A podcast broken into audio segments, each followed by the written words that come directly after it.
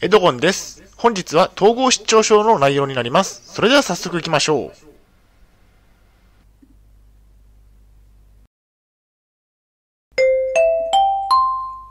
はい、HCAP チャンネルにようこそ。えー本日の内容ですが、統合失調症で通院をすること、安定と同時に通院の回数は減っていく、えー深掘りといった内容でお送りしたいと思います。前提条件としましては、統合失調症を現在私は患っています。精神病院に3年間入院をしていました。借金がありますね。大変申し訳ないですが、ポッドキャストの方は写真が見れないのでご了承ください。それではコンテンツですね。丸1番で統合失調症での通院について。丸2番で毎週から4週間に1回に。最後に本日の行動プランと終わりにがあります。以前以下のようなツイートをしました。精神疾患を患っている方の多くは通院をしていると思います。行くのはえー精神科や心療内科ですね。うつ病であったり、統合失調症であったり、いろいろな病気が対象です。最初は毎週の通院だったりしますが、安定してくると2週に1回になり、4週に1回になりますね。このツイートについて深掘りをしていきます。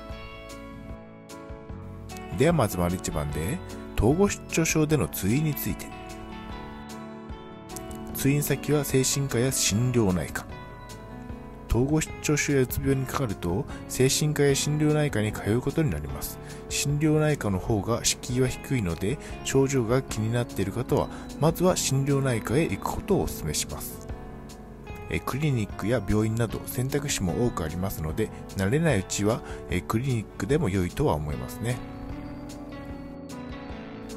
お薬を処方してもらう精神科や心療内科では症状に合わせてお薬を処方してもらえます。お薬をしっかり飲んでいれば軽い場合は治ることもあるでしょう。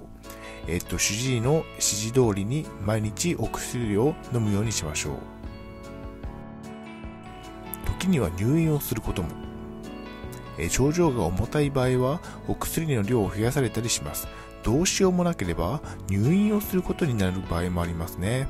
時には強制入院なんてこともあります。入院をするのは相当ひどい状況の時なので、普通の症状の場合は、え強制入院はないので安心してください。お薬を飲まないでいると。私は自分は病気ではないと思い込み、お薬を飲まずにいました。えー徐々に症状は悪化していき、職場でパニックになり、強制入院となったわけですね。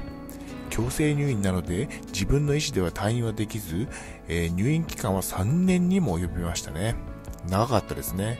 それ以降は自分は病気だと認識をすることができて、お薬をちゃんと飲めるようになりました。次に丸2番で、毎週から4週間に1回に。最初は多め。統合失調症でもうつ病でも精神科や心療内科に通院することになります。最初は通院回数は多めに設定され、1週間に1回や2週間に1回程度でしょう。まずは症状を安定させることを目指しましょう。主治医とよくお話をすることが重要ですね。慣れてきたら通院回数は減っていく。えー通院に慣れ、症状も緩和してきたら通院回数は減っていきます。3週間に1回や4週間に1回程度になるでしょう。4週間に1回になれば1ヶ月に1回ということなので通院の負担も減らすことができますね。良くなり悪くなり。私の場合は精神病院から退院したばかりの頃は2週間に1回の通院でした。その後、就労移行支援に通い、えー病気の症状も軽くなっていったので4週間に1回に、えー通院回数を減らすことができました。しかし症状が急激に悪化して、えー就労移行支援にも通えなくなりました。その頃から通院回数も4週間に1回から2週間に1回に増えることとなりましたね。統合失調症と通院について。統合失調症を患ったら欠かさずに通院をするするように心がけましょう。忘れたりお薬をもらわないでいると症状がどんどん悪化していきますね。私は通院を拒否していた時期もあり、症状は過酷でした。結論としましては、統合失調症は良くなったり悪くなったりします。良くなったと思っても通院は継続しましょう。はい、お疲れ様でした。ありがとうございました。それでは本日の行動プランに入っていきたいと思います。通院をしましょう。お薬をしっかり飲みましょう。強制入院を回避しましょう。強制入院だけは回避することです。なかなか退院できず、え苦労することでしょう。通院をしてお薬をしっかり飲んでいれば大丈夫ですね。それでは本日の振り返りに入っていきたいと思います。本日は統合失調症で通院をすること、安定と同時に通院の回数は減っていく、え深掘りといった内容でお送りしました。丸一番では統合失調症での通院について、え精神科や心療内科に通院をする。え、丸2番では毎週から4週間に1回に、え通院になれたら通院回数は減っていくといったところをお伝えしました。はい、最後に終わりにです。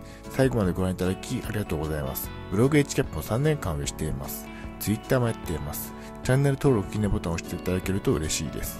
また次の動画、ポッドキャストでお会いしましょう。病気の方は無理をなさらずお過ごしください。